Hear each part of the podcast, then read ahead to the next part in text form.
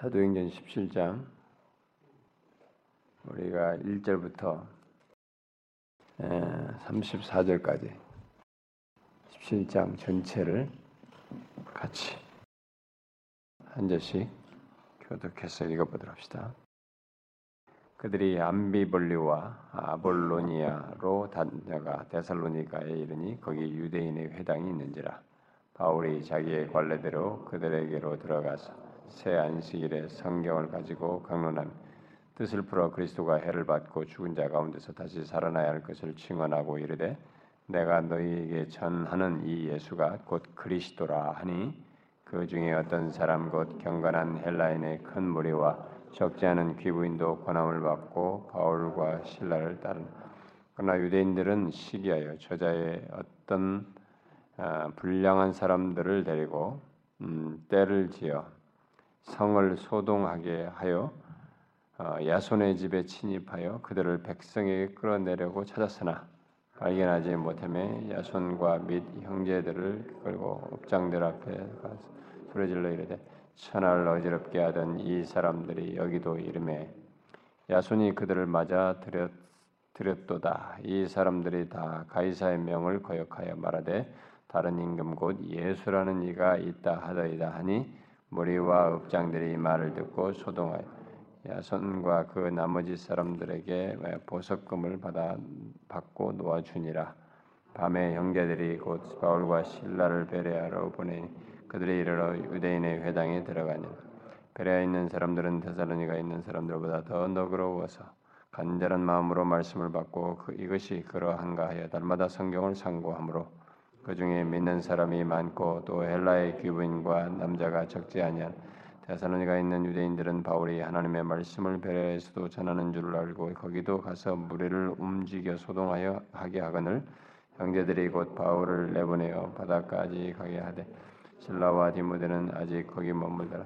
바울을 인도하는 사람들이 그를 데리고 아덴까지 이르러 그에게서 신라와 디모데를 자기에게로 속히 오게 하라는 명령을 받고 떠나니라 바울이 아덴에서 그들을 기다리다가 그 성이 우상이 가득한 것을 보고 마음에 격분하여 회당에서는 유대인과 경건한 사람들과 또 장터에서는 날마다 만나는 사람들과 변론하니 어떤 에피쿠로스와 수와 철학자들도 바울과 쟁론할 어떤 사람은 이르되 이 말쟁이가 무슨 말을 하고자 하느냐 하고 어떤 사람은 이르되 이방 신들을 전하는 사람인가 보다 하니 이는 바울이 예수와 부활을 전하기 때문이다. 그를 붙들어 아레오바고로 가며 말하기를 네가 말하는 이 새로운 가르침이 무엇인지 우리가 알 수 있겠느냐 네가 어떤 이상한 것을 우리의 귀에 들려주니 그 무슨 뜻인지 알고자 하노라 하니 모든 아덴 사람과 거기서 나그네 된 외국인들이 가장 새로운 것을 말하고 듣는 것 이외에는 달리 시간을 쓰지 않음이더라. 바울이 아레오바고 가운데 서서 말하되 아덴 사람들아 너희를 보니 범사에 종교심이 많듯 내가 두루 다니며 너희가 위하는 것들을 보다가 알지 못하는 신에게라고 새긴 단도 보았으니 그런즉 너희가 알지 못하고 위하는 그것을 내가 너희에게 알게 하리라. 우주와 그 가운데 있는 만물을 지으신 하나님께서는 전제의 주제신이 손으로 지은 전에 계시지 아니하시고 또 무엇이 부족한 것처럼 사람의 손으로 섬김을 받으시는 것이 아니니 이는 만면에게 생명과 호흡과 만물을 친히 주시는 이심이라. 인류의 모든 족속을 한 혈통으로 만드사 온 땅에 살게 하시고 그들의 연대를 정하시며 거주의 경계를 한정하셨으니 이는 사람으로 혹 하나님을 더듬어 찾아 발견하게 하려 하심이로되 그는 우리 각 사람에게서 멀리 계시지 아니하도다. 우리가 그를 힘입어 살며 기동하며 존재하느니라. 너희 시인 중 어떤 사람들의 말과 같이 우리가 그의 소상이라 하니 이와 같이 하나님의 소생이 되었은즉 하나님을 금이나 은이나 돌에다 사람의 기술과 고안으로 새긴 것들과 같이 여길 것이 아니니라 알지 못하던 시대에는 하나님이 간과하셨거니와 이제는 어디든지 사람에게 다 명하사 회개하라 하셨으니 이는 정하신 사람으로 하여금 천하를 공의로 심판할 날을 작정하시고 이에 그를 죽은 자 가운데서 다시 살리신 것으로 모든 사람에게 믿을 만한 증거를 주셨음이니라 하니라. 저를 믿고 어떤 사람은 조롱도 어떤 사람은 이 일에 대하여 네 말을 다시 듣겠다. 이에 바울이 그들 가운데서 떠나매 사람이 그를 가까이 하여 입으니 그 중에는 아레오바고 발리 디오 누시오와 다말이라고 하는 여자와 또 다른 사람들도 있더라. 우리가 지난 시간에 봤던 것은 빌립보에서 이제 바울과 신라가 빌립보에서 이제 빌립보에서 예, 이쪽으로 이동하게 되는 장면이죠.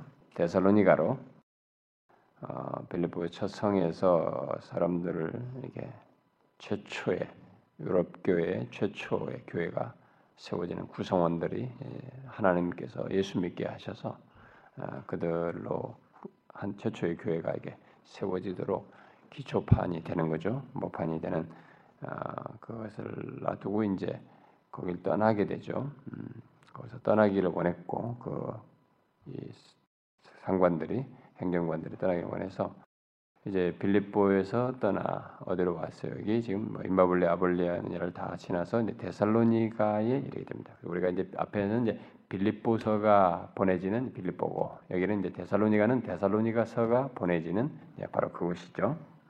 그래서 이제 이런 걸 읽을 때는 데살로니가 읽을 때는 데살로니가서를 병행해서 읽으면 다시 더 좋아요. 어, 빌립보서 읽을 때도 마찬가지고.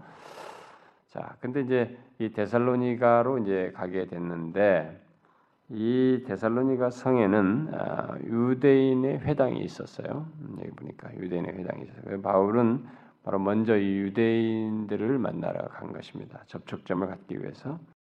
그래서 거기서 세 번의 안식일이니까 3주죠.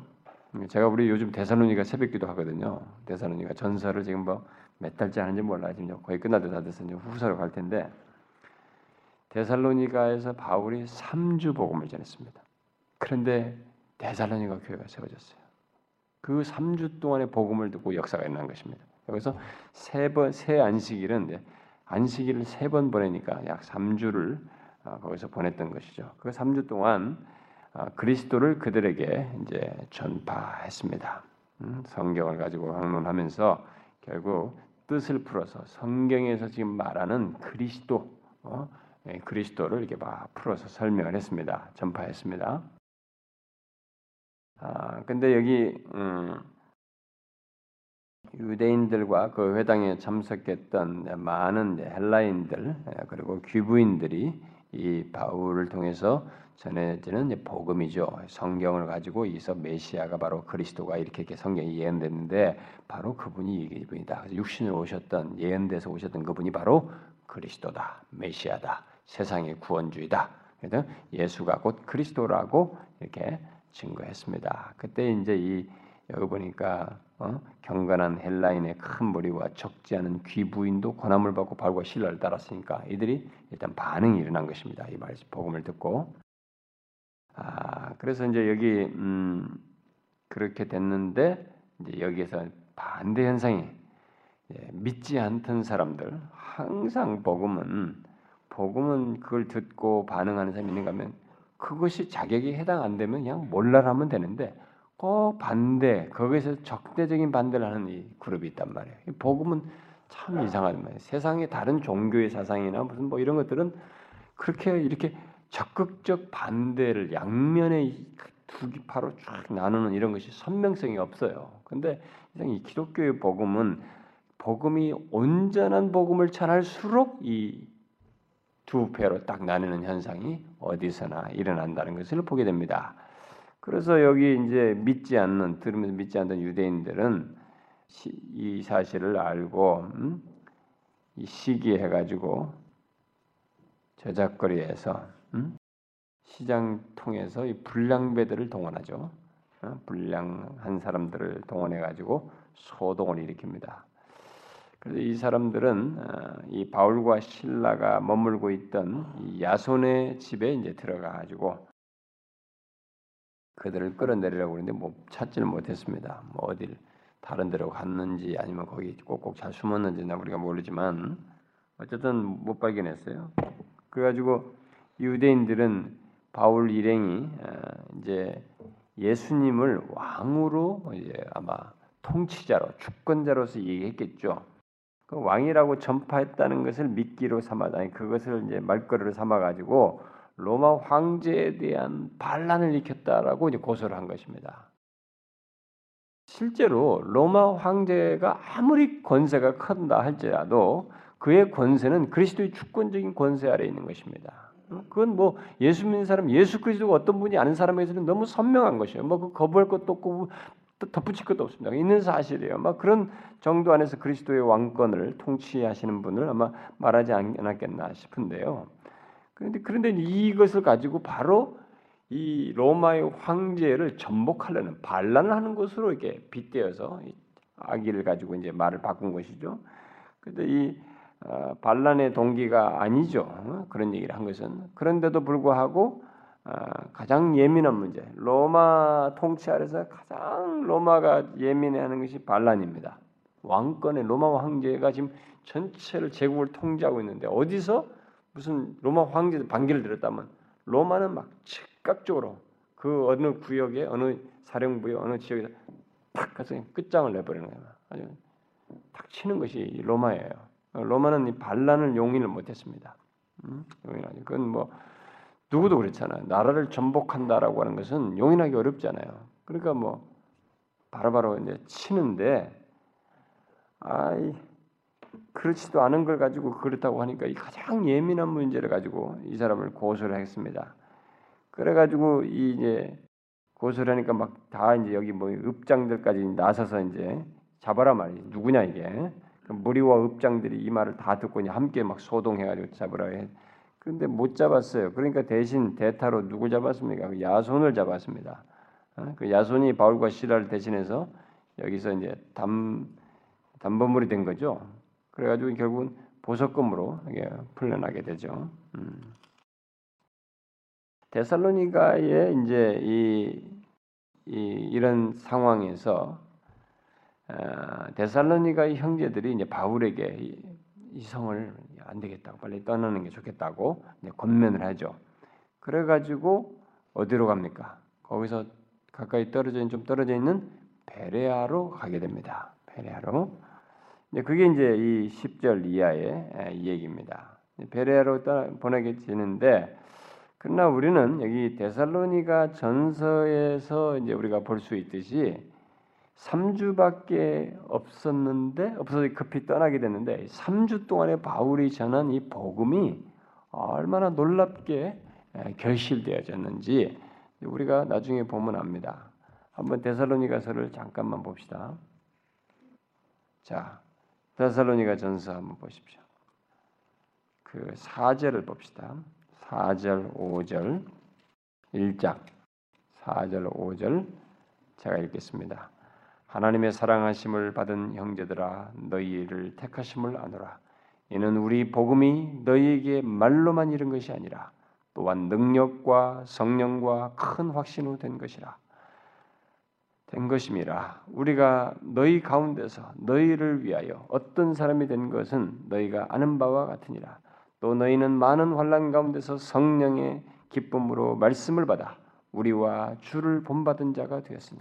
그러니까 바울이 복음을 전했을 때 그냥 말로만 한 것이 아니에요. 3주 동안 있었지만 거기에 왜 이렇게 귀부인들과 막 이런 사람들이 막 반응을 했냐면은 거기에 능력과 성령의 큰 확신으로 이 전거하는 가운데서 드러났어요. 이런 역사. 그래가지고 이들이 거기서 3주 사이 예수를 믿고 이들이 계속 떠나잖아요. 떠났는데 환란을 당하는 것입니다. 예수 믿는 것 때문에. 그 너희는 많은 환란 가운데서 성령의 기쁨으로 말씀을 받아서 우리와 주를 본받은 자가 되었다. 계속 자기 이 사도들과 같이 이제 그런 믿음의 뒤를 따르는 것입니다. 그러므로 너희가 마게도냐와 아가야에 있는 모든 믿는 자의 본이 되었느니라. 주의 말씀이 너희에게로부터 마게도냐와 아가야에만 들릴 뿐만 아니라 하나님을 향하는 너희 믿음의 소문이 각처에 퍼졌으므로 우리는 아무 말도 할 것이 없노라. 이렇게 또 보니까 구절에 그들이 우리의 그 우리에 대해 스스로 말하기를 우리가 어떻게 너희 가운데 들어갔는지와 피해서 갔는 걸 같죠. 그리고 너희가 어떻게 우상을 버리고 하나님께로 돌아와서 살아계시고 참되신 하나님을 섬기는지와 또 죽은 자들 가운데서 다시 살리신 그 아들이 하늘로부터 강림하실 것을 너희가 어떻게 기다리는지를 말하니 이는 장래에 노하시면서 우리를 건지시는 예수시니라. 그러니까 이 소문이 다른 사람들이 다 이 얘기를 해주는 거예요. 이들이 어떻게 믿고 어떻게 우상에서 돌아서서 이렇게 했는지를 다 얘기하는 겁니다. 그러니까 이들이 이때 3주 복음 듣고 거기서 하나님의 역사가 일어난 거예요. 이런 식으로 반응이 일어났던 것이죠. 이게 복음의 능력이라는 것이 이게 뭐 누가 막 협박해서 된 것도 아닌데 이게 환란을 당하면서 이렇게 하는 거 보면 3주 복음 듣고 그것이 계기가 돼서 이렇게 하는 거 보면은 복음의 능력이라는 것이 엄청난 것이에요. 정말. 예. 아, 그래서 이 바울과 신라는 이제 이제 에, 거기를 떠나서 데살로니가 떠나서 이제 베레아에 예, 도착해서 어, 이게 이제 오게 되는데 도착해가지고 여기서도 역시 회당으로 가게 되죠. 그러나 이 베레아 사람들은 데살로니가 사람들처럼 거칠지 않았어요. 이 베레아 있는 유대인들을 주로 회당을 갔으니까 베레아 있는 유대인들을 일단 말할 텐데 11절에 보니까 베레아 있는 사람들은 데살로니가 있는 사람들보다 더 너그러워서 이전 성경은 신사적이어서 이렇게 나왔는데 어, 더 너그러워서 간절한 마음으로 말씀을 받았다. 아까 읽을 때 읽었죠. 대선이가 너희들은 그렇게 말씀을 받았다. 그러니까 말씀을 받고 이것이 그런가 하여 날마다 성경을 상고했다. 이게 참 좋은 태도를 취한 보인 것이죠. 음. 그래서 이 유대인 이곳 유대인들은 그렇게 간절한 마음으로 이렇게 말씀을 이렇게 받아들이고 아 이게 메시아에 대한 예언을 분명히 설명했을 거란 말이에요. 유대인들에게 했으니까. 그러니까 아 메시아에 대한 예언이 정말 그러한가? 이 사람이 지금 말한 메시아에 대한 예언이 바로 이렇게 성취됐다는데 그게 정말 그러한가라고 성경을 막 상고한 거예요. 서두르더라고요. 이게 이제 우리가 가져야 할 중요한 태도입니다. 음? 우리가 오늘날 이 시대에 어, 이 신자들이 이 베레아 사람들이 취했던 것처럼 태도를 취하지 않음으로써 많은 사람들이 미혹되고 있습니다. 성경을 알고 성경을 통해서 신앙생활 하나님의 계시에 의해서 신앙생활하는 사람들은 바로 이런 태도를 취하는 것이 가장 안전하고 복된 것인데 그래서 하나님의 말씀을 가지고 이렇게 누가 전한다고 할 때는 이것은 일단 하나님의 말씀을 온전히 바르게 전해야 되거든요. 하나님의 말씀을 전한다고 하면서도 우리가 얼마든지 빗나간 얘기 할 수 있단 말이에요. 응? 다른 얘기. 그 앞에서도 그런 얘기 있었잖아요. 그러니까 그런 일이 있을 수 있기 때문에 그래서 이것이 진짜 그러한가라고 성경의 근거에서 봐야 되는 것입니다. 그래서 오늘라도 우리가 아무리 어떤 탁월한 목사가 오고 설교자가 뭐 왔다 할지라도 그 사람이 전한 말이 성경이 그러한가를 이렇게 비추어 보는 일을 우리가 해야 되는 것입니다. 이것은 그냥 뭐 저 사람은 유명하니까 뭐 저 사람이 그렇게 하면 안 되는 것입니다. 우리는 설교자를 의심하라는 게 아닙니다. 그 말씀이 정령 어? 하나님의 말씀과 일치되는가, 성경이 그러한가 더 온전히 알고자 하고 어? 그것을 통해서 우리들이 더 풍요한 은혜를 누리기 위해서 그러한가라고 보라는 것입니다. 물론 이렇게 말을 하면 어떤 사람들은 이렇게 판단을 합니다. 어? 이게 아주 아, 앉아가지고 근데 제가 여러분들에게 항상 얘기지만 저도 이제 그런 부분에서 굉장히 씨름을 하고 있지만 우리가 이렇게 무슨 이 설교 말씀을 들으면서 사람을 앉아서 가만히 판단하는 거 있잖아요. 아, 저 사람은 오늘 뭐, 뭐 어떠네, 은혜가 없네, 뭐 어쩌네, 저쩌네 이런 얘기하면서 판단하는 거 있잖아요. 아직 그 상태를 가지고 있는 사람은 반드시 그 극복해야 됩니다. 그 극복 못하면 그 사람은 반드시 위선자가 돼요. 자기는 아니거든. 그렇게 생각하고 있지만 자기는 상태가 아니에요. 뭐 머리로 그렇게 생각할지 그 말씀에 해당하는 것이 자기에게는 결실되지 않고 있을 텐데도 불구하고 그리고 결실하라고 주시는 말씀인데도 그렇게 못 되고 있기 때문에 그런 사람들은 대부분 유선자가 돼요. 음? 그래서 저는 우리 교회에서 이렇게 말씀을 통해서 분별하게 되고 이런 어, 성경에 근거한 설명들 내용들을 다 듣다 보니까 여러분들이 함부로 판단하는 것이 막 생길 가능성이 있어요. 처음에는. 그래서 처음에는 그런 걸 가지고 마치 아는 체하고 이럴 수 있습니다. 근데 그 과정을 다 지나서 여러분들이 겸손해져야 돼요. 음? 그리고 하나님의 말씀을 전하는 이 모든 채널들을 판단하는 자세로 하기보다 이것을 더 온전히 알고 그것을 수용해서 열매를 맺도록 하기 위해서 성경과 비추해서 그러한가 내가 더 유익 얻고자 하는 차원에서 그러한가라고 살피는 이런 겸손함을 가져야지 어? 막 이게 판단하듯이 응? 그렇게 하면 안 되는 것입니다. 도토리 키재기면 안 돼요, 우리끼리. 어? 서로들 말이죠, 이게 판단하고. 저는 여러분들이 은혜를 못 받을 때는 아마 그게 있을 거예요.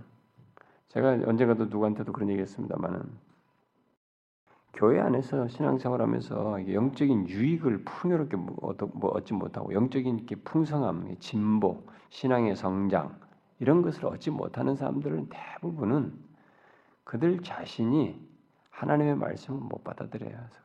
판단하거나 어떤 이웃은 못 받아들이고 또 자기가 죄가 있거나 뭐 얽힌 것이 있거나 뭐 이런 것이 있어서 말씀을 못 받아들이거나 그 말씀이 자신에게 스며든 깊이 믿음으로 이렇게 수용하지 못하기 때문에 그런 현상이 생기는 것입니다. 응? 그래서 뭐 은혜 못 받는다? 누구한테 탓하겠어요? 자기에게 탓해야 되는 거예요. 제가 항상 얘기잖아요. 은혜를 얻지 못한다. 은혜의 채널이 말씀, 성례, 기도인데 은혜 주시는 방편을 자기가 참여하고 있고 방편에 그 거기에 참여해서 그걸 통해서 어떤 제공을 받는데도 은혜를 얻지 못한다. 누가 원인이 있겠어요? 당사자예요. 아, 무슨 소리입니까? 말씀을 잘 전해야 은혜가 그렇지 않아요. 일단 하나님의 말씀을 보편적으로라도 이 말씀의 쉽게라도 어떻게든 하나님 말씀이 전달되는 가운데서 은혜를 얻지 못하면 100%그 사람 자신의 그 문제가 있는 줄 알아야 돼요. 저는 그렇게 확신합니다. 어떤 이유를 대든 간에 자기에게 문제가 있어요. 그걸 생각해 봐야 돼. 저는 제 자신 항상 그렇게 생각해요. 제 자신에 대해서. 어. 그래서 제 자신을 돌아보지 누구에게 탓하는 것은 옛날에 뭐 모를 때 예, 까부를 때 그래요. 뭐 조금 아는 거 가지고 잘난 체할 때 그때 그랬지.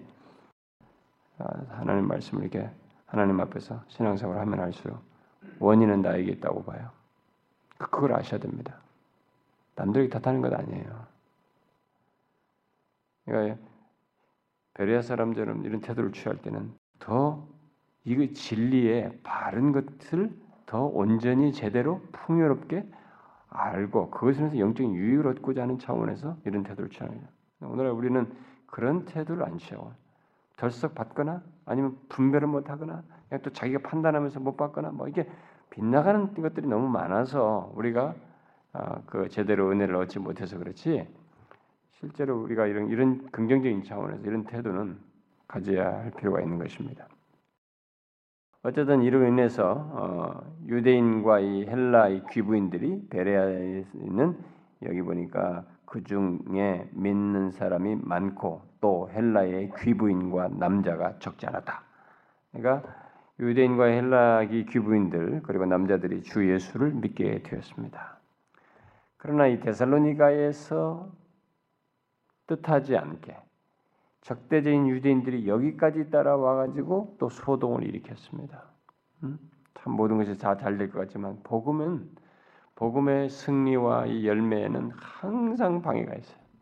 회방거리가 있습니다. 저는 우리 교회가 지금 뭐 별로 문제가 없을 것 같고 뭐 이렇게 하지만 우리가 뭐 앞으로 영적인 역사가 더 은혜가 일어나면 우리들 중에 어떤 방해가 있어요. 우리들도 다 있는 것입니다. 그런 것. 영적인 승리와 진보로 나가는 데는 사단의 방해가 있어요. 밖으로부터 있든지 안에서부터 있든지 있, 있는 것입니다. 우리들 안에. 예, 저는 뭐 그게 있다고 봐요. 우리들의 안에서도. 그러니까 여기서도 지금 그런 걸 경험하고 있습니다. 적대적인 유전들이 와가지고 난리를 친 것입니다. 그러자 이곳 형제들도 바울에게 떠날 것을 요청하죠.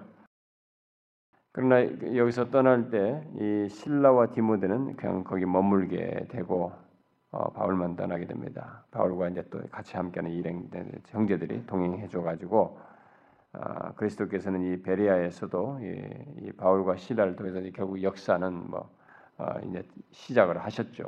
결실될 일이 있습니다만은 그래서 베레아에서도 이 사람들로 인해서 이쪽에 교회가 세워지는 게 베레아는 이제 데살로니가 교회 편지를 보내면은 같이 이렇게 공유하는 지역이라고 보면 됩니다. 그래서 여기서도 이제 이 바울과 신라를 통해서 그리스도의 통치가 임하게 되는 어, 역사가 있게 됩니다. 그래서 이제 바울과 신라, 신라와 디모데는 놔두고 바울은 바울을 인도하는 사람들이 이 사람들 데리고 이제 아덴으로 여기를 피해서 결국 가게 됩니다. 이렇게 복음의 문이 어떤 식으로 열리는 것인지를 잘 보면 됩니다. 하나님은 이렇게 피해서 갔는데 거기서 또 열어주고 피해서 갔는데 열어주고 이런 장면을 보이죠. 그러니까 다른 사람들이 닫은 곳이 닫은 곳에서 새로운 문이 또 열리는 이런 꼴이 이런 형태가 나오고 있습니다. 그래서 이 데살로니가 문이 닫히자 이제 베레아 문이 열리고 베레아의 문이 닫히자 아텐 아덴의 문이 열리고 아덴이 나중에 뒤에 가면 나옵니다. 아덴 다음에는 아덴이 닫히자 고린도가 문이 열리고 이렇게 돼. 하나님은 계속 그렇게 하면서 더 열리게 하는 것이요. 어? 그러니까 뭐 하나님 편에서 손해 볼 게 하나도 없어요. 계속 그렇게 역사하시니까. 복음은 아, 전적으로 받아들여서 복받을 복된 것이지 그걸 거부하면 거기에는 오히려 어, 재앙 뭐 이게 그 복을 놓치는 것이 되는 것이죠. 자 뒤에 이제 이 16절부터 34절까지가 아덴에서 있었던 아덴에서의 이 얘기입니다. 여기서 이제 피해 가지고 아덴으로 가는데 그몇 베레아에서 몇 형제들이 아덴까지 같이 동행하게 되죠. 두 사람이 머물고 있니까. 근데 이들은 음, 신라와 디모데를 바울이 이들에게 신라와 디모데를 가난한 빨리 보내달라고 하면서 어, 보내죠. 그이 사람들은 이제 자기들은 돌아가는 겁니다. 여기 좀 동행했다가 들어가서 가난한 빨리 신라와 디모데를 보내 보내달라고 부탁을 받고 가죠. 아, 그런데 여기 이제 바울이 도착한 이 아덴은 첫 거기를 그들을 이제 아덴에서 그들을 기다리다가 이제 이 기다리는 동안에 이 사람은 성을 이렇게 막 돌아본 거죠. 이 보면서 막 격분합니다. 여기서 어, 성에 대한 이미지가 예? 이게 이제 우리가 보면 아테네 이게 아덴의 아덴은 여기에 일종의 뭐 헬라 철학의 막 중심지고 모든 것의 중심부예요. 거기 이쪽에 어, 심장부로 들어온 것이죠. 그런데 이 아덴의 특징이 뭡니까? 여기니까 그 성에 우상이 가득하고 성에 대한 특징이. 그 다음에 뒤에 보니까 18절에 아, 보니까 어떤 에피 에피크로스 우리가 에피크로스 학파라고 그러죠. 어, 그 헬라 철학의 스토아 스토아 철학자들 스토아 학파 이런 이제 학문이 철학 철학 그때 당시 철학이 최고의 학문으로서 지배하고 있으니 아, 천문학이라든가 이제 특별히 철학 예, 이 학문이 아주 발달된 예, 그 도시였고 그리고 그러면서도 복음에 대해서 복음을 경멸하는 복음을 거부하는 이게 이제 이 아테네의 특징이에요. 와서 이제 그걸 경험하는 것입니다. 그런데 도시에 와가지고 이 성을 이제 두루 다니면서 우상들을 보고 이제 격분하게 되는 장면을 보게 됩니다.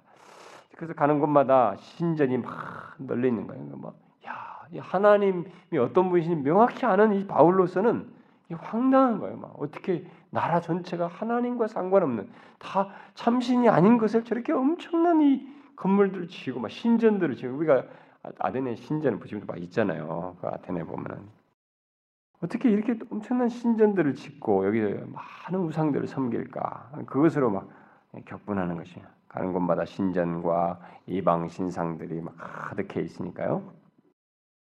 그리고 그 성전 전, 그 성 전체가 우상 숭배하는 것으로 가득 성 거기 모든 시민들이 우상 숭배가 아예 삶인 것을 이제 보게 되는 거죠. 그 사람들은 이제 그것을 통해서 이, 이 우상 숭배하면서 그것을 통해서 성공과 축복을 기대하는 어, 성공과 어떤 행복을 어, 얻으려고 애쓰는 노력하는 이런 장면을 보면 예. 이게 뭐 잘 먹고 부유해지고 성공하고 행복해지기 원하는 이게 이제 그 이 도시의 전체적인 모습이었습니다.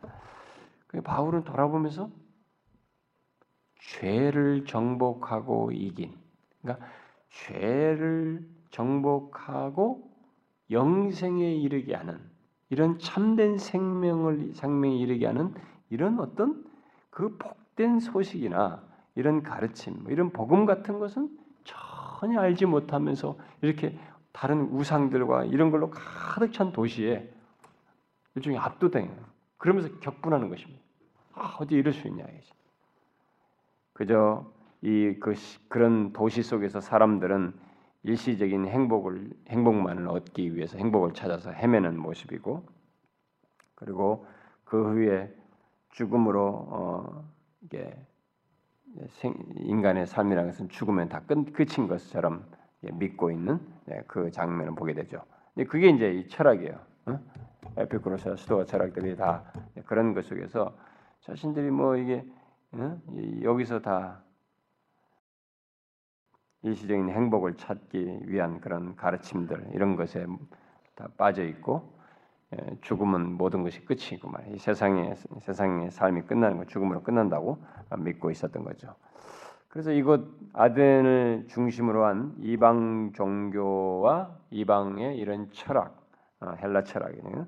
이 철학은 사람들에게 아무런 결론을 주지 않으면서 그런 마음만을 사람들이 다 일으키고 있는 것입니다.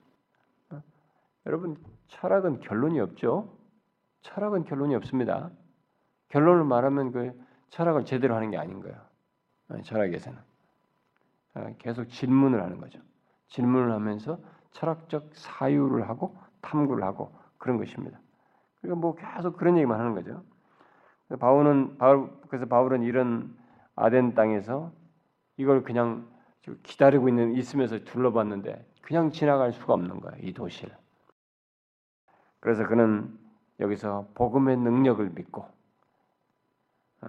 이 이방 사상의 중심에 이 복음으로 어, 깨뜨리고 충격을 가하는 그래서 그리스도의 승리가 이 도시 안에서도 있기를 바라는 마음에서 드디어 이제 돌파구를 찾는 것입니다. 특별히 그는 이 아덴의 모든 우상 숭배 형태를 보고 아 하나님의 진리가 이 거짓 우상 숭배들을 밝혀야 한다, 밝혀줘야 한다는 이런 생각을 자연스럽게 하게 되죠. 그러면서 이제 의분을 갖게 됩니다. 그래서 바울은 분명히 진리를 선포할 필요를 여기서 강하게 느끼게 되죠.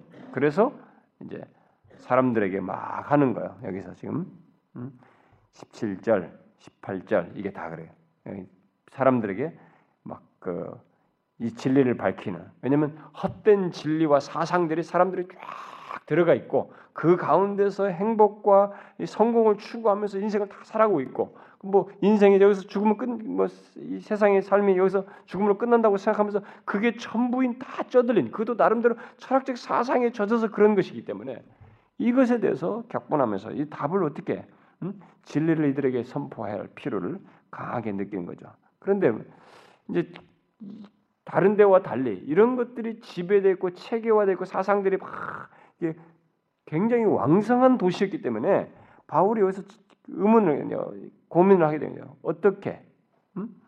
어떻게 어디서부터 이 진리를 이들에게 에, 예, 출발해서 전할 것인가? 음? 이런 것을 먼저 생각하게 된 거죠.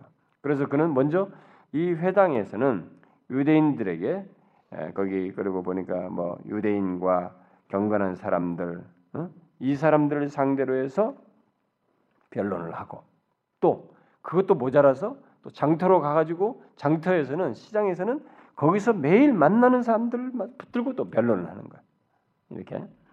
근데 이 도시가 변론의 도시거든. 이 도시는 다 서로들 뭔가 얘기하고 그걸 변론하고 자기 사상을 주장하는 이런 분위기란 말이에요. 이 도시가.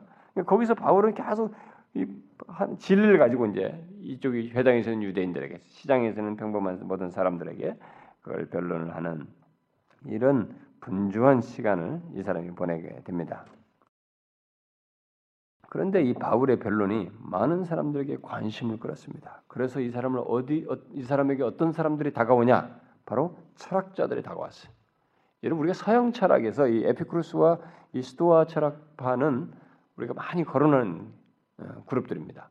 이 철학자들이 이제 바울에게 다가온 것입니다. 다 소문이 들린 거죠. 뭐냐 이게 뭐 새로운 게 또 있나 보다. 다가와서 변론을 하기. 이들과 어, 이제 쟁론, 논쟁을 하기 시작하는 것입니다. 그들은 이 철학자들은 어, 행복한 삶을 얻는 길에 대해서 나름 주장하고 있었거든요. 에피쿠로스는 에피쿠로스 방식대로 어? 행복을 얻는 길이 뭐냐, 행복한 삶을 얻는 길이 뭐냐, 어? 스토아는 스토아대로 그걸 말하고 가르치고 있었단 말이에요. 그런데 사람들은 이 바울이 어, 그런 자들에게 말하는 것을 듣고는 이런 사람들을 향해서 말한 걸 보고 사람들이 어떤 사람들이 이르되 야 이거 말쟁이다 이거 어? 네, 말쟁이 말쟁이가 무슨 말을 하느냐 그리고 또 어떤 사람들은 아, 이방 신들을 우리에게 전하는 사람인가 보다 이렇게 생각을 했던 것입니다. 왜 그렇게 생각했냐? 이방 신을 전한다고 생각하냐면은 바울이 예수와 부활을 죽음에서 살아나는 육체가 부활하는 부활을 얘기했거든요. 그러니까 이게 무슨 종교를 얘기나? 이거 이방 신을 하나 우리에게 소개하는가 보다. 사람들이 이렇게 생각을 했던 것입니다.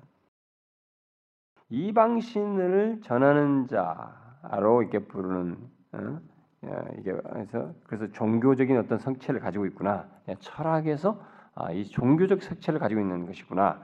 이 사람들에게 생각을 나름 한 것이죠. 아, 근데 그 이곳은 근데 이 아덴은 헬라 철학의 중심지예요.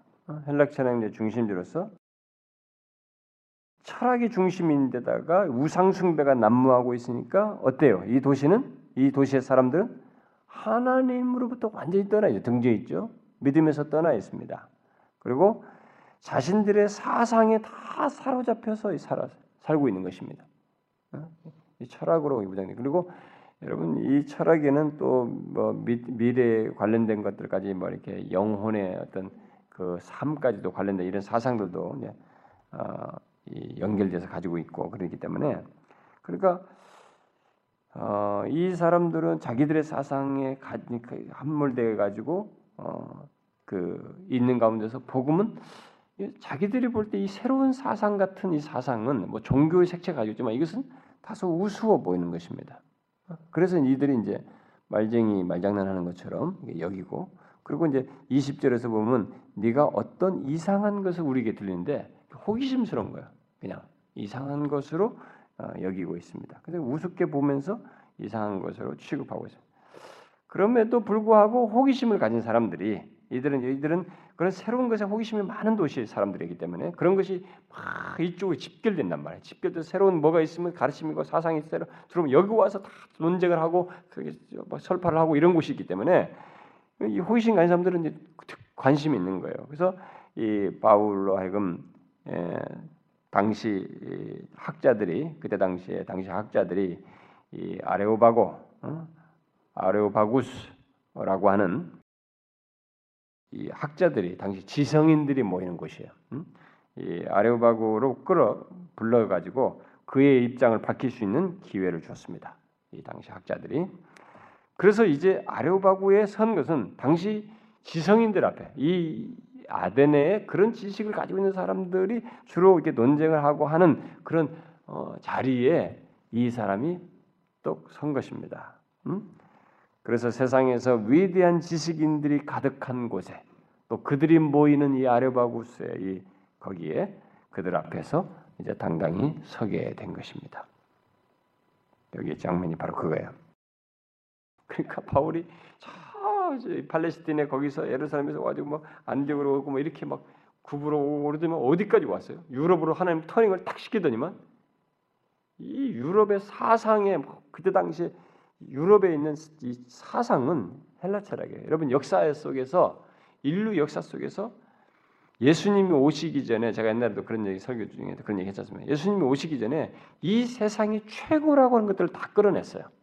응? 끌어나 예수님 오시기 전에 이 세상에서 가장 지성 인간의 이성이 가장 숭고하게 최고로 여기는 것들이 다 헬라 철학 아니었어요? 이 헬라 철학이 그때 다 나왔어요. 예수님 오시기 전에.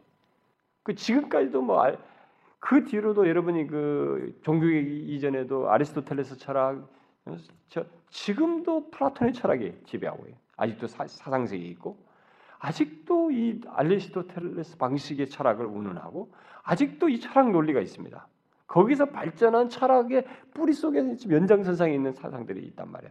철학들. 그것을 아직도 우리는 생각을 하고 있단 말이야. 그 많은 상황. 그러니까 그때 당시의 헬라 철학의 것은 인간이 쏟아놓을 수 있는 가장 숭고한 최고의 철학을 쏟아놓은 것이 헬라 철학이에요.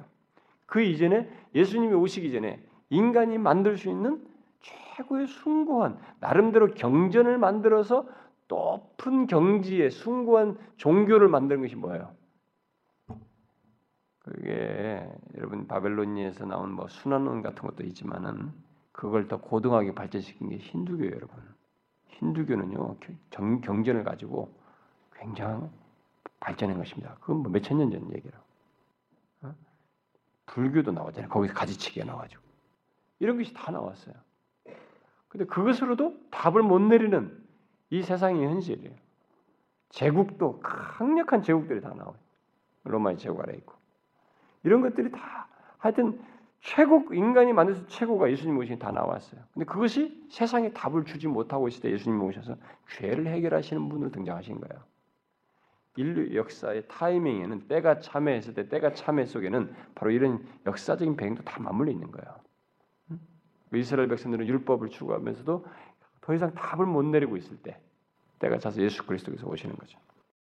그러니까 이때 당시에 이 헬라의 철학은 아직도 그 계속 이어서 그런 가운데서 이제 나온 거예요. 그러니까 에피쿠로스 같은 데는 비판을 많이 받죠.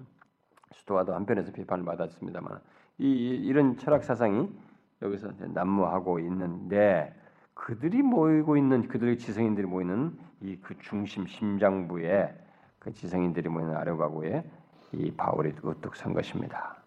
자, 그러나 이제 어, 어, 바울은 이들이 이 지식인의 철학 사상의 중심부에 와 있지만 복음의 빛에 비추어서 이들을 보는 것입니다. 복음의 빛에 비추어 볼 때 이들은 아무것도 아닌 것입니다. 그죠?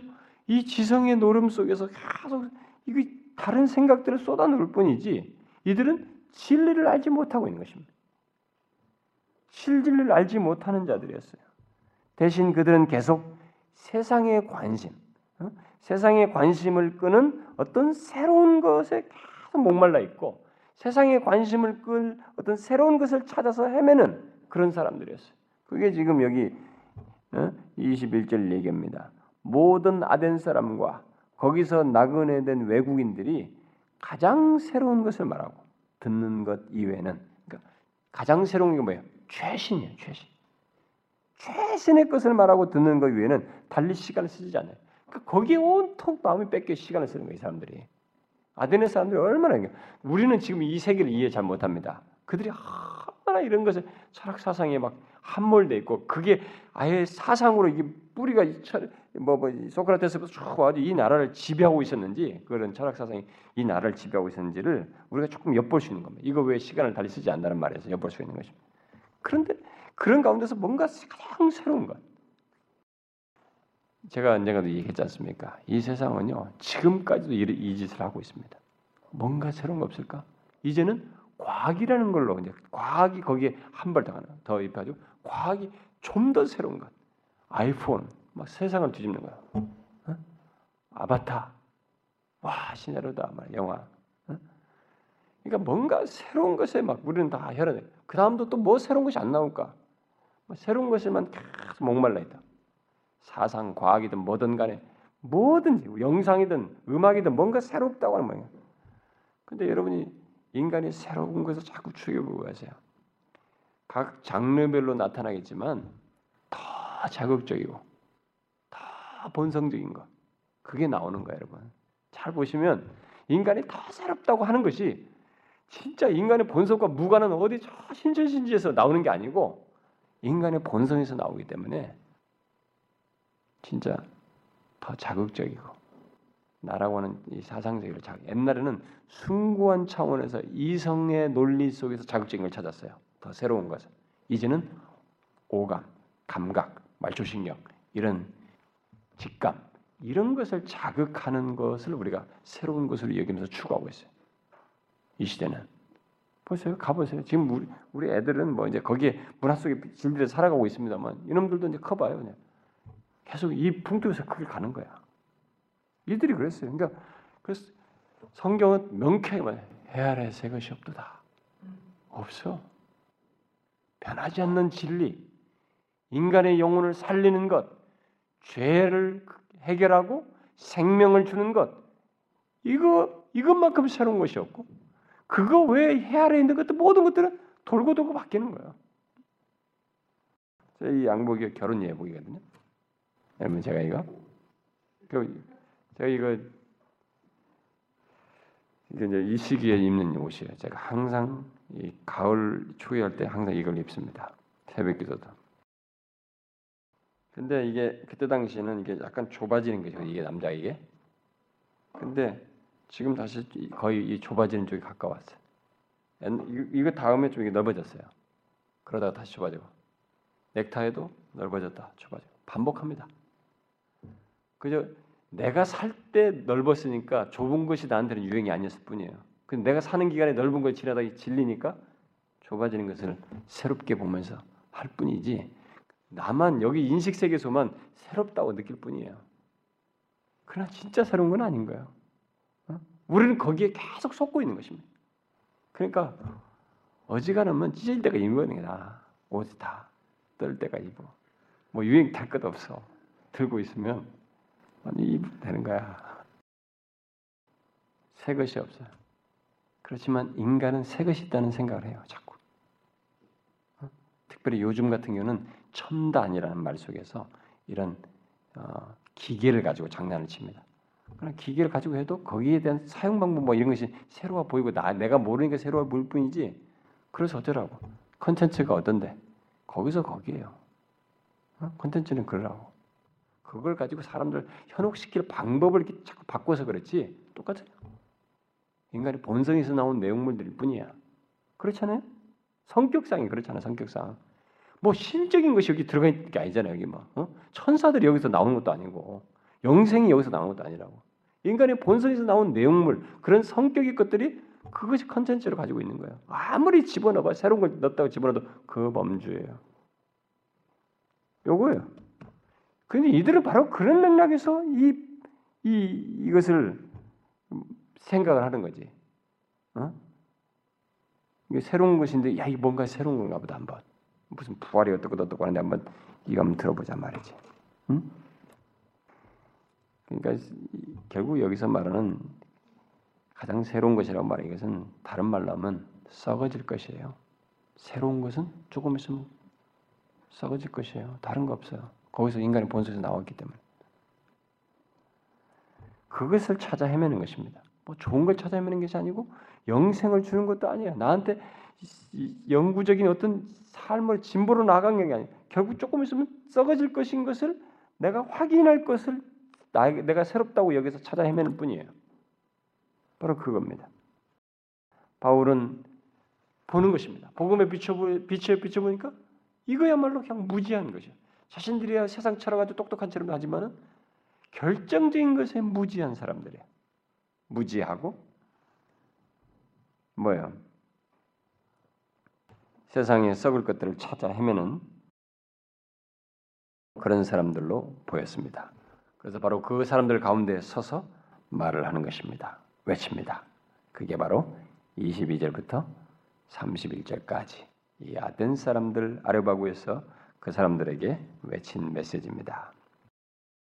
자, 우상 숭배와 세상 학문이 전부인 줄 알고 또 복음에 대해서 하찮게 여기는 이 사람들을 향해서 바울이 결국 일어서서 외치면서 말하고 있는 해결책으로서 제시하고 있는 것이 뭐예요? 여러분 아까 같이 읽어봤습니다만은 결국 해결책으로 제시하는 것이 뭡니까?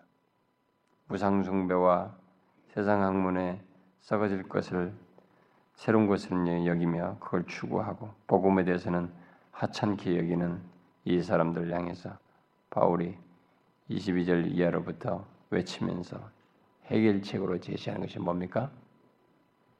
음? 이거 우리가 잘 배워야 돼요. 그것이 우리가 이 세상을 보는 눈이거든요. 해결책으로 제시하는 게 뭐예요? 에? 뭐예요? 해결책이 뭐냐고? 회개로 부르는 것입니다. 우상숭배와 착각 속에서 헛된 것을 추구하는 그 복음을 하찮게 여기는 이들에게 회개로의 부름 이것을 해결책으로 제시합니다. 물론 이 회개의 부름 속에는 복음을 제시함으로써 회개로 부르는 것입니다. 자, 이것이 아주 중요한 겁니다. 제가 미리 여기서 얘기를 아, 먼저 내용부터 얘기하고 그래 합시다. 음, 잊어먹지 않아요. 메모를 해놔야 돼. 자, 이 내용을 잠깐 봅시다. 먼저 그 22절부터 23절에 바, 울이 자, 이들에게 뭐부터 말해야 될지를 생각하고 얘기합니다. 어떤 걸 얘기하냐? 이들이 필요를 딱 파악한 겁니다. 어? 이들이 자, 보니까 아덴 사람들아 너희를 보니 범사에 종교심이 많도다. 종교가 많고 그래서 이 종교적인 이 태도를 많이 취하고 있어요. 대부분 범사에 종교심이 많도다. 그리고 내가 돌아보니까 너희들이 알지 못하는 신에게라고 쓴 재단도 봤다. 그 이들을 가지고 이 이들의 이런 배경을 가지고 이들의 필요를 파악해 가지고 이 얘기를 하고 있습니다. 음? 그걸 가지고 그래서 좋다. 그래서 내가 너희가 알지 못하고 위하는 그것을 내가 너희에게 알게 하겠다. 얼마나 이쫙 정신 바짝 되게 관심이 딱 일어나는 장면이에요. 어, 그 필요를 파악해 가지고 거기를 화두로 해 가지고 시작합니다. 자, 그 다음에 그 24절과 25절에서는 그러면서 이제 메시지 출발점 무엇을 출발로 출발점으로 제시하고 있습니까? 이들이 지금 어, 이 많은 우상숭배 신들을 가지고 있고 알지 못하는 신 이렇게 하고 있었기 때문에 그들이 관심을 가지고 있는 신에 대해서 먼저 대답을 제시하면서 이야기하죠. 어떤 신을 얘기합니까? 우주와 그 가운데 있는 만물을 지으신 하나님께서는 어? 내가 지금 말하는 너희들이 지금 신에 대해서 얘기하는데 내가 말하는 신이 봐 이런 하나님인데 그는 천지의 주제시고 예, 전지의 모든 주권자이시고 동시에 뭐요? 손으로 지은 전에 계시지 아니하시고 또한 무엇에 부족한 것이 사람의 손으로 성기를 받으신 것이 아니니 이게 뭡니까? 하나님은 손으로 지은 것이 이게 형상화될 수 있는 존재가 아니다. 하나님은 영이시다. 그 하나님은 영이시다. 그리고 만민에게 생명과 호흡과 만물을 친히 주시는 이 주권자이시다.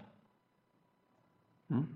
그러니까 어 그런 하나님이야. 그런 신에 대한 얘기야. 이게 계속 호기심이 그 출발점에서 그들이 가지고 있을 법한 내용을 가지고 얘기하면서 잡아끄는 호기심을 마음을 자극시키는 그런 내용이죠.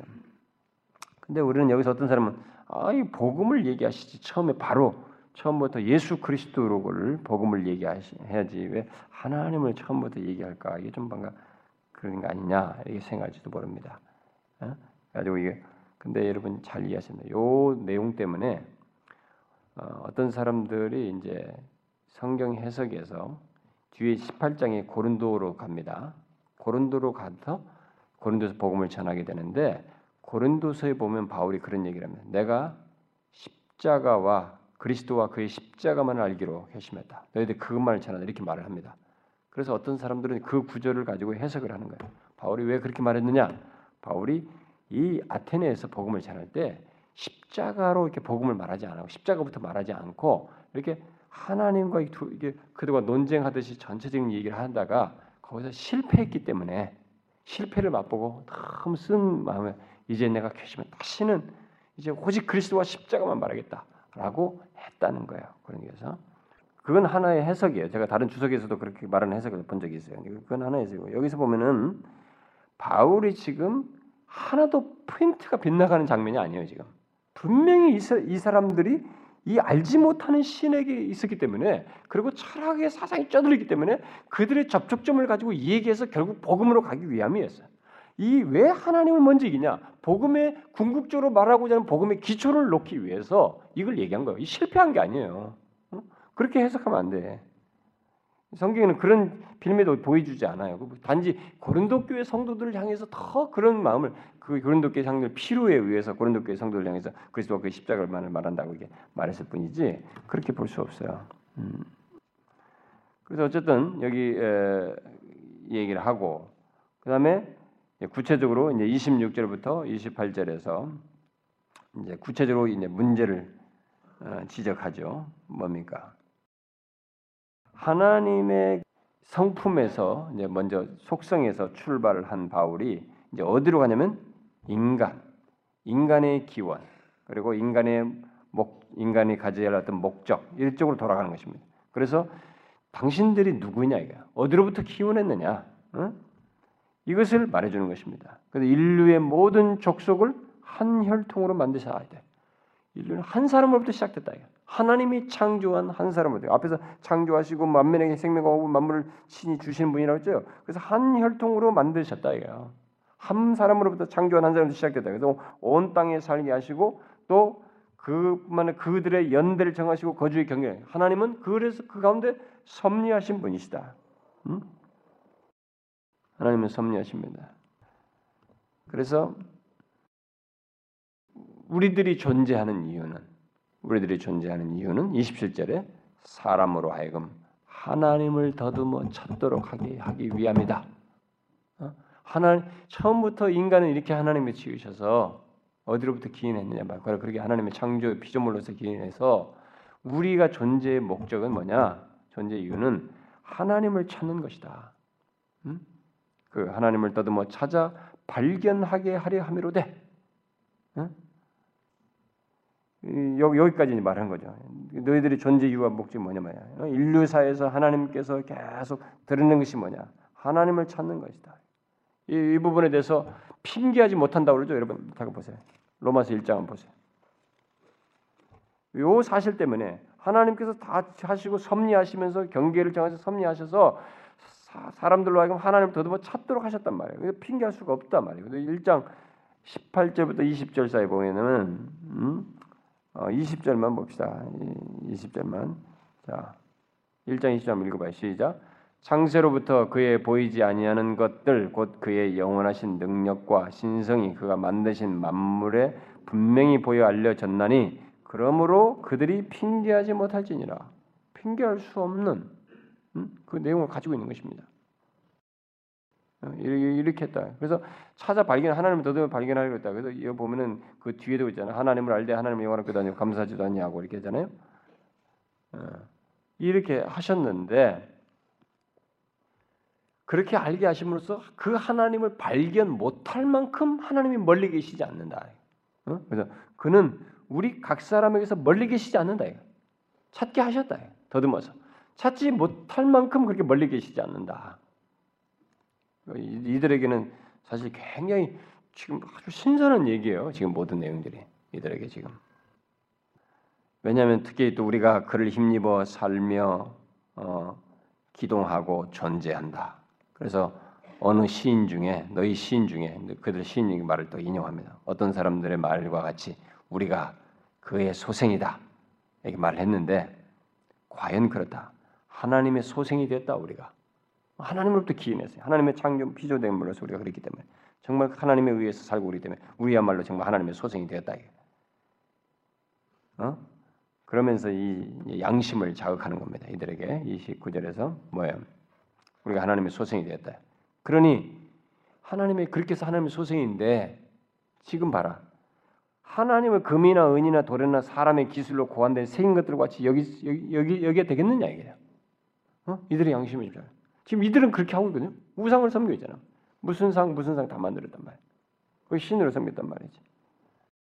그래서 하나님께 오려고 하는 마음을 갖기까지는 사실은 어, 이게 하나님을 아직 안다고 할 수가 없기 때문에 그래서 이들의 무지, 거짓신을 숭배하는 것, 어? 그것이 결국 하나님을 신의 소생인 것을 부인하는 하나님의 소생인 것을 부인하는 것이다. 어? 하나님을 부인하는 것이고 그런 것을 지각하도록 이런 얘기를 하는 것입니다. 그러면서 이제 여기 아, 이게 결국 이게 29절이 이들이 지금 무상 숭배하고 하나님이 계신데 우상을 숭배 그런 하나님을 버리고 모르고 지금 너희 무지 중에서 우상 숭배 이게 그들의 죄를 자각해야 하는 거 아니에요? 그래서 결국 그리스도인이 되려면 죄를 알아야 돼요. 죄라는 것에 대한 인식과 회개가 있어야 돼요. 자각이 돼야 되는 거예요. 죄 자각 없이 그리스도인 된다는 것은 거짓말이에요. 오늘 이 시대가 죄 자각도 없는데 교회를 다니고 그리스도인 되고 뭐 이렇게 살아간다. 그건 이 시대가 이상한 분위기를 만든 거예요 지금. 아니에요. 그 바울도 지금 그 얘기하는 거예요. 그리스도인 되는 데서 이것은 당연히 있어야 할 내용이기 때문에 그 죄를 자각해 하는 내용을 한 것입니다. 그러고 나서 뒤에 이제 30절부터 31절에 음, 복음을 마침내 얘기하는 것입니다. 복음을 선포하는 것이죠. 알지 못하던 시대에는 하나님이 간과하셨거니와 어? 예, 하나님께서 이 알지 못하는 시대 그 동안에 하나님께서 인내하셨다는 거죠. 어, 인내하시고 참으셨다. 예? 그 말로서 이제 시작을 합니다. 그러나 이제는 예수 그리스도가 오신 이후로는 어디든지 사람에게 다 명하사 회개하라 하셨으니 세례관도 그렇고 예수님도 그렇고 다 회개하라고 했습니다. 어? 회개하라고 하셨으니 이거 뭐 사도 베드로도 어, 오순절에 설교할 때 회개하라고 그러죠. 죄를 말하고 회개하라. 이게 복음의 내용이에요, 여러분. 회개하라고 하셨으니 그 이제는 회개해야 할 때이다. 너희들도. 그러고 나서 심판을 얘기죠. 최종적인 그 심판이 확실하게 있을 것을 얘기하죠. 이는 정하신 사람으로 하여금 천하를 공의로 심판하는 날을 작정하시고 어? 최종적인 심판이 확실하게 있다는 것을 얘기합니다. 자, 하나님의 참으심, 그다음에 하나님의 인내, 회개, 회개해야 된다는 심판이 있다는 거. 그러고 나서 마지막 30절 하반절에 뭐예요? 예수 그리스도의 부활이 모든 사람에게 믿을 만한 증거라는 사실을 얘기냐. 모두가 그를 믿어야 하는 증거는 바로 그의 부활이다. 십자가에서 죽으셨으나 살아나셨다는 이게 확실한 증거이다. 이렇게 말하고 있는 것입니다. 그래서 그를 죽은 자 가운데 심판을 작정하시고 이에 그를 죽은 자 가운데서 다시 살리신 것으로 모든 사람에게 믿을 만한 증거를 주셨음이니라. 여기서 부활을 얘기했다. 죽은 자 가운데서 살리신 것 이게 결국 십자가와 부활을 얘기하는 것이죠. 음? 복음을 얘기하지 않았기 때문에 예수를 얘기하지 않았기 때문에 여기서 실패했다 이렇게 말할 수 없어요. 그래서 지금 이 내용의 메시지를 잘 보게 되면 바울이 상당히 그 어, 논리 전개를 잘하고 있는 거 봅니다. 자신의 이 타겟, 예? 이들 지금 이들에게 전할 복음을 전할 대상의 표적으로 삼고 있는 그 회중에 그들의 필요를 잘 문제를 파악을 하고 그리고 그들이 그 핵심 문제로 핵심적인 문제로 이렇게 잘 선택해 가지고 제기하고 어, 가장 기본적인 내용으로 그들을 끌어들여 가지고 결국 예수 그리스도의 복음으로 이끄는 것을 보게 됩니다. 이게 상당히 이게 접근을 잘하고 있는 거죠. 이 아덴 사람들에게는 적절한 거예요. 이 내용은. 음? 자, 그러면 이 메시지를 전하고 나서 결과가 어떻게 됐을까? 결과가 어떻게 됐습니까? 어? 이들의 이들의 믿을 것과 믿고 행동할 것을 이제 도전을 했는데 어떻게 됐어요? 그들이 죽은 자의 부활을 듣고 앞에 내용이 많이 있었잖아요. 어? 근데 여기서 강조하는 것은 뭐예요? 이들에게 지금 가장 와닿은 것이 뭐예요? 결국 복음이었다는 거예요. 어? 죽은 자의 부활을 듣고 어떤 사람은 조롱했지만 또 어떤 사람은 이게 더 듣고 싶다. 어? 네 말을 다시 듣고 싶다 했지만 뒤에 뭐예요? 34절 보니까 새 반응이 나타났죠. 이 복음을 듣고 조롱, 유보하면서 우선은 아니 좀 더 미루면서 다시 들어보고 싶다라고 하는 사람. 세 번째 반응은 뭐예요? 34절에 몇 사람이 그를 가까이 하여 믿으니 믿었습니다. 복음이 여기서 결실되지는 아테네에서도 결실되지는 장면을 보게 됩니다. 자신의 사상과 생각에 빠져 사는 사람들에게 죽음에 대한 그리스도의 승리는 이게 부활에 대한 내용을 아무리 말해도 부활의 죽음에 대한 승리잖아요. 죄와 죽음으로부터의 승리를 얘기하는 거잖아. 이 내용은 자기 사상에 빠져 사는 사람들에게는 새롭지 않아요. 아니 그에게는 의미가 없습니다. 의미를 부여주지 않고 유익을 주지 않습니다. 바로 그래서 이 아덴에서 상대적으로 결실이 적어 보이는 것은 맞아요. 그건 왜? 바로 이 현상 때문에 그래요. 자신의 세상과 사상과 생각에 깊이 빠져 있었어요. 이 아테네 사람들. 그런 사람들에게 있어서의 이런 복된 복음, 죽음에 대한 승리 이런 것들은 자신들 그렇게 크게 의미가 없는 것이었어요. 수용되지 않는 마음으로 받아들이지 않는 그런 것이었습니다. 그들은 자신들의 상태, 그 죄를 깨닫지 못했고 죽고 나서 기다리는 하나님의 심판에 대해서도 알지 못했습니다. 뭐 자기 사상이 빠져 있으니까 거기에 들어오지 않는 거야. 지금도 우리 주변에 맞아요. 여러분들 남편이든 뭐 아내든 누구든지 가족이든 형제든 간에 아는 누구든 간에 자기 사상에 빠져 있는 사람은 그 우리가 심각하게 생각하는 거 하나도 심각하지 않아요. 그 사람들에게. 뭐 죄를 뭐 깨닫지도 못할 뿐만 아니라 죽고 나서 자기가 죽음 뒤후에 기다리는 하나님의 심판 자기에게는 알지도 못하지만 그게 크게 의미도 없어요. 심각하지도 않다고 그 사람들에게. 그래서 어쨌든 상대적으로 열매는 적어 보입니다. 음, 그래서 어떤 사람들이 뭐 논쟁을 했기 때문이다. 십자가를 말하지 않았기 때문이다. 그렇게 말하기 어렵고 큰 열매는 없는 듯하지만 바울의 전도는 헛되지 않았습니다.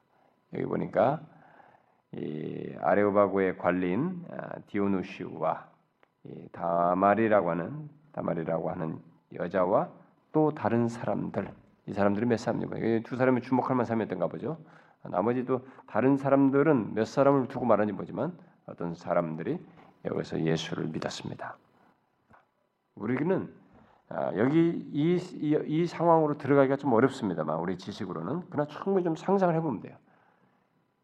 공식적으로 이 헬라의 이 모든 신전 메카 중심이 다 여기 있어요. 아테네.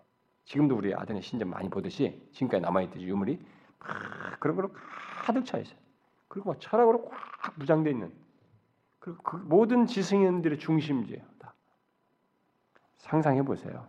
우상 숭배가 도시를 가득 채우고 그것이 그들의 삶이 되고 그 가운데서 자신들의 행복을 추구하고 자신의 성공을 추구하고 그걸 기대하면서 열심인 사람들, 이 철학으로 찌들린 사람들, 바로 그런 사람들에게 가장 그래도 적절하게 접근해서 복음을 전했는데 어떻게 됐어요? 복음이 설 자리가 없습니까? 없었어요? 그 가운데서도 복음이 설 자리가 있었던 거예요. 이 사람들이 있었던 것입니다. 복음은 항상 이런 의미가 있어요. 복음의 생명성은 바로 이것입니다. 아무도 없을 것 같은 그 자리에 있는 거예요. 그래서 우리가 지금도 죄수들에게 그 극악범 사형수들이 다 모인데 그들에게 계속 복음을 전할 때 그 중에 복음이 설 자리가 있는 거예요. 이들은 죽어도 복음 같은 거 상관되고 처음에 막 거부하고 절대 안 들을 것 같은데도 그 자리에도 복음이 떨어질 자리가 있어요. 설 자리가 있는 것입니다. 이 복음의 생명성 우리 얕잡 보면 안 되는 겁니다. 복음은 바라게 하시는 분이 하나님이거든요. 그분의 주권에서 있는 것이기 때문에 그것을 믿는다면 우리가 여기서 얕잡아 볼 수 없는 거예요. 복음 증거에 있어서 생명성에 대해서. 봐요. 이런 아테네에도 복음의 설 자리가 있지 않습니까? 결국 하나님의 말씀은 불신앙적인 학문의 이 교만한 이들의 높아진 뿔을 꺾고 어, 거기서 생명을 발화시켰습니다. 앞으로도 이것은 계속되겠죠. 그리고 지금까지 계속됐습니다. 그 뒤로도 이 1세기 이후로 지금까지 이 교만한 어? 자신의 이런 불신앙적인 학문을 가지고 뻣뻣하게 구는 그들을 복음이 담보로 들잖아. 그들의 지식에 비춰보면 복음은 원시적인 것 같고 뭐 전도라는 미련한 거뭐 어쩌고 저쩌고 뭐 십자가에서 우리 죄를 살때 아이고 무슨 얘기냐 그런 거 원시적인 얘기처럼 들렸지만 그 복음 앞에 이들이 다 꺾였어요. 지금까지 꺾였습니다. 누가 복음을 이깁니까? 어떤 세력이 지금까지 복음을 아무리 최고의 학문이고 최고의 권세를 할때 누가 이 복음을 완전히 짓밟았습니까? 오히려 자기들이 굴복했지. 반대했던 사람들이 굴복했지. 아닌 것입니다. 바로 그것을 우리가 여기서 볼 수 있는 것입니다. 자, 마지막으로 질문해 봅시다. 여러분은 이 세상이 지금 여기 아테네와 같은 현실을 가지고 있다는 것을 아십니까? 어, 무슨 소리입니까? 우리 주변에 무슨 우리가 우상이 어디 있다? 우상으로 다 둘러싸여 무슨 신전도로 둘러싸여 있고. 여러분은 아셔야 됩니다. 이 세상 현대 사회는요. 우상들로 가득 차 있습니다. 인간들이 추구하는 기호적인 것들 그런 것들을 다 우상들로 여러분 인간들 한번 쿡쿡 쑤셔보세요. 아무 예수입니다. 다 자기들이 우상을 하나씩 두고 있습니다. 거기에 목매면서 추구하면서 나가는 우상들이 다 있어요. 어? 그게 취미가 됐든 뭐가 됐든 뭐 사랑하는 뭐 됐든 돈이 됐든 뭐가 됐든 다 있습니다. 정말 믿기지 않도 그거 썩어질 것을 향해서 막 목숨을 걸고 달려가고 있어요. 옛날처럼 신전은 더디 물론 그런 것도 있는 종교도 있지만 그런 거 말고 그 정도만 아니고 그 정도로 우리 주변에 보편적으로 깔려 있어요. 이 아덴처럼 우상 숭배자들로 우리 주변은 가득 차 있습니다. 그리고 그 그런데 바로 그 사람들에게 우리가 해줄 수 있는 게 뭐냐? 바울이 여기서 했던 거예요. 회개해야 된다. 예수 믿으면 잘 돼요. 이런 얘기하면 안 돼요. 안 믿을 것 같아서 아, 그런 건 얘기하면 회개라면 안 믿을 것 같아서 그거 아니에요. 그건 우리가 오버하는 겁니다. 하나님께서 하실 일인데 회개하고 주 예수 그리스도를 믿어라. 그렇지 않으면 심판이 있다. 여기 심판 얘기하잖아요. 공의로 심판할 날을 작정하시고 회개하고 예수 그리스도를 믿고 복음을 믿고 부활에 몸의 부활이 있다는 것을 믿고 어? 그렇지 않으면 심판을 받는다. 오늘날은 이런 얘기 안 하죠. 아 심판 얘기 같은 빼고 죄 같은 거 회개 같은 거 얘기 빼고 그럼 뭐 할 게 뭐 있어요? 예수 예수님 얘기밖에 없다. 어, 그 좋아요. 그참 좋네요. 근데 예수 얘기하면서 뭐야? 예수 믿으면 행복해요. 김 빠진 얘기 해버린다. 아, 예수 얘기했는데 왜 예수 믿으면 행복해요? 그걸 그 앞에 회개도 빼고 심판도 다 빼고 예수 얘기 꺼냈다 이거야. 그러면 예수 믿으면 예수는 어떻게 정확하게 복음을 얘기하는데 예수 믿으면 행복하고 잘 돼요. 이렇게 김을 다 빼버리는 거야. 음? 엉뚱한 얘기를 하고 있다 우리가. 바울이 여기 얘기 전에 복음을 회개해야 돼. 우리가 다른 사람을 못 깨. 아, 이 사람은 너무 똑똑하고 막 사회적 지위가 높으니까 이런 거 말하고는 안 먹히겠지. 그러면 그 사람은 뭘로 먹히겠어요? 똑같은 권력으로 무찌르겠어요? 똑같은 힘으로 그 사람을 대항해서 여러분들 예수 믿게 만들겠습니까? 나도 저 사람처럼 권자가 오른 다음에 저 사람을 예수 믿게 해야지 해서 그렇게 권자가 오른 다음에 예수 믿게 하겠어요? 아닌 거야. 그 사람을 예수 믿게 하고 구원할 수 있는 것은 그 사람을 굴복시킬 수 있는 것은 회개하고 예수 그리스도를 믿고 그렇지 않으면 심판을 받는다고 하는 이 복음을 얘기함으로써요. 그것으로 그 사람이 꺾이는 것이지 다른 것으로 뭐 돈으로 권력으로 힘으로 안 되는 것입니다, 여러분. 이걸 우리가 믿어야 됩니다, 정말로. 어? 이것은 이게 다 원시적이고 너무 근본적이고 너무 잘 뻔하다. 뭐가 뻔해요? 아 이것도 안 하면서 무슨 뻔하다니까. 이게 우리에게 있어야 되는 거예요. 우리는 이것으로 유럽이 정복되는 것입니다. 어? 복음으로 세상이 정복되는 거예요. 이것으로 이 아테네가 그래도 예수 믿는 사람이 생겨났잖아요. 우리들부터가 그것을 안 믿으면 여러분 중에 혹시 복음을 이제 전하면서 상대를 고려해 가지고 아, 이런 얘기하면 저 사람은 못 믿을 거야. 물론 앞부분에서 그 사람에게 관련된 이게 너희들이 어, 종교성이 많구나. 이들에게 다 있는 내용들을 가지고 접촉점을 했기 때문에 접촉점을 가지고 말을 할 수 있어. 이 사람들에 대한 파악하는 거. 그런 건 있을 수 있지만 결국은 궁극적으로 이런 복음을 얘기해야 되는데 아, 이런 것은 힘들 것 같아서 이걸 못하고 계속 미기적되고 막 주저하고 저 사람에게는 너무 어려울 것 같고 이렇게 판단하면서 하지도 못하는 그런 일은 없죠. 그러면 안 되는 것입니다. 우리가 월권하는 거예요. 그 하나님 영역이에요. 하나님이 하시는 겁니다.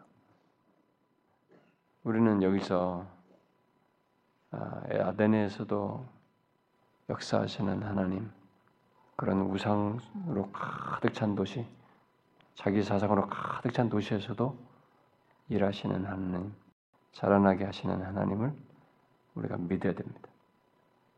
정말 믿어야 돼. 하나님을 믿는다는 게 뭡니까? 이런 하나님을 믿는 거예요. 그가 하실 것을 믿는 것입니다. 믿고 복음을 전해야 되는 것입니다. 기도합시다. 하나님 아버지 감사합니다. 하나님께서 우리 중에 계셔서 항상 말씀해 주시고 그때그때마다 우리로 하여금 하나님 앞에서 경성할 뿐만 아니라 주님이 원하시는 것에 마음을 쓰며 아, 따를 수 있는 그런 기회를 주셔서 감사합니다. 하나님 아버지 이 세대가 1세기 아덴 못지않게 우상들로 가득 차 있고 모두가 우상을 섬기며 상대적으로 복음을 하찮게 여기는 그런 시대에 살고 있습니다. 그래서 우리는 어디서부터 어떻게 해야 저들을 주께로 인도할지 막막해 보입니다. 그러나 하나님 사도 바울이 저들의 접촉점을 찾자 결국 복음을 전함으로써 그들 가운데서 생명을 창조하시는 하나님의 역사를 보았습니다. 주여 우리 또한 이 우상 숭배에 빠져 있는 자기 자신을 신으로 여기며 믿는 이 세대 속에서 복음을 전함으로써 예수 그리스도의 부활을 전함으로써 구속의 은혜를 전함으로써 하나님의 심판을 전하고 회개를 전함으로써 저들이 승복하며 그리스도께로 돌아오는 구원의 역사가 있게 하여 주옵소서. 주여 우리 교회가 회심 집회를 가지려고 합니다. 우리 주변에 그리스도를 알지 못하는 자들, 아직 회심치 못한 자들, 교회만 왔다 갔다 하는 영혼들, 아무것도 모르는 영혼들 주님 불러주셔서 저들의 심령을 열어주시고 살아계신 하나님 우리 주 예수 그리스도를 구원주로 믿는 역사가 있게 하여 주옵소서. 생명을 주시는 하나님, 살아나 계신 하나님의 역사를 기대하나이다. 주여 우리 중에 계셔서 역사하여 주옵소서. 그뿐만 아니라 하나님 우리가 함께 구한 여러 가지 기도를 들어주시되 참 우리 여기 모인 지체들이 이런 들은 말씀들로 머리만 커지는 자가 아니라 겸손하게 그 말씀을 자신에게 비추어서 남들을 판단하는 잣대가 아니라 자신들을 쳐서 복종시키며 진리에 순복함으로써 진실한 신자로 서게 하여 주옵소서. 형식적이고 위선자가 되지 아니하고 겸손히 주의 말씀 앞에 승복하며 나아가는 복된 신자들이 되게 하여 주옵소서. 오 주여 우리 몸된 교회를 불쌍히 여겨 주옵소서. 몸된 교회는 하나님이 주도하시고 하나님이 이끄시며 헛된 것과 악한 것들과 잡다한 것들, 인간의 이기와 인간의 위선과 인간의 모든 그런 중심적이고 자기 위선적이고 자기 중심적이고 자기 독선적인 이런 것들이 우리 가운데 드러나지 아니하며 성령의 강력한 역사 속에 오직 말씀에 순종하며 겸손함으로 나아가고 주께 영광 돌리는 공동체의 회심의 역사가 끊임없이 일어나고 생명의 역사가 끊임없이 일어나는 공동체로 세워 주옵소서. 그래서 이 시대를 비추며 진리로 비추며 복음의 빛을 비추어 이 말하고 어, 영혼이 가라고 이 어, 어, 상처받은 영혼들이 이곳에 와서 쉼을 얻고 영혼이 소생되는 구원의 역사가 일어나는 그런 교회로 삼아 주시옵소서. 주여 우리 교회에서 작은 일이라도 맡은 모든 직분자들 주여 몸을 움츠리지 아니하고 자신을 기꺼이 드려 주님의 귀한 종으로서 칭찬을 듣는 모두가 되게 하여 주옵소서. 여기 참여한 모든 사람들 저들의 형편을 돌아보아 주시고 저들의 기도를 들어주시고 하나님이여 저들의 삶의 방향과 필요들을 돌봐 주시고 그래서 하나님이 정령 우리의 모든 것이 되시는 하나님, 인도자요 목자가 되시는 하나님, 우리의 생각의 깊은 것까지 통달하시며 아시며 인도하시는 하나님을 우리가 경험하게 하여 주옵소서. 모든 말씀 예수 그리스도의 이름으로 기도하옵나이다. 아멘. 하늘에 계신 우리 아버지, 이름이 거룩히 여김을 받으시오. 나라의 마오심 뜻이 하늘에서 이룬 것 같이 땅에서 이루어지. 오늘날 우리에게 일용할 양식을 주. 우리가 우리에게 죄진 자를 사해 준 것 같이 우리의 죄를 사해 주. 우리를 시험에 들게 하지 마옵시고 다만 하겠소. 대의 나라와 권세와 영광이 아버지께 영원히 싸움나이다.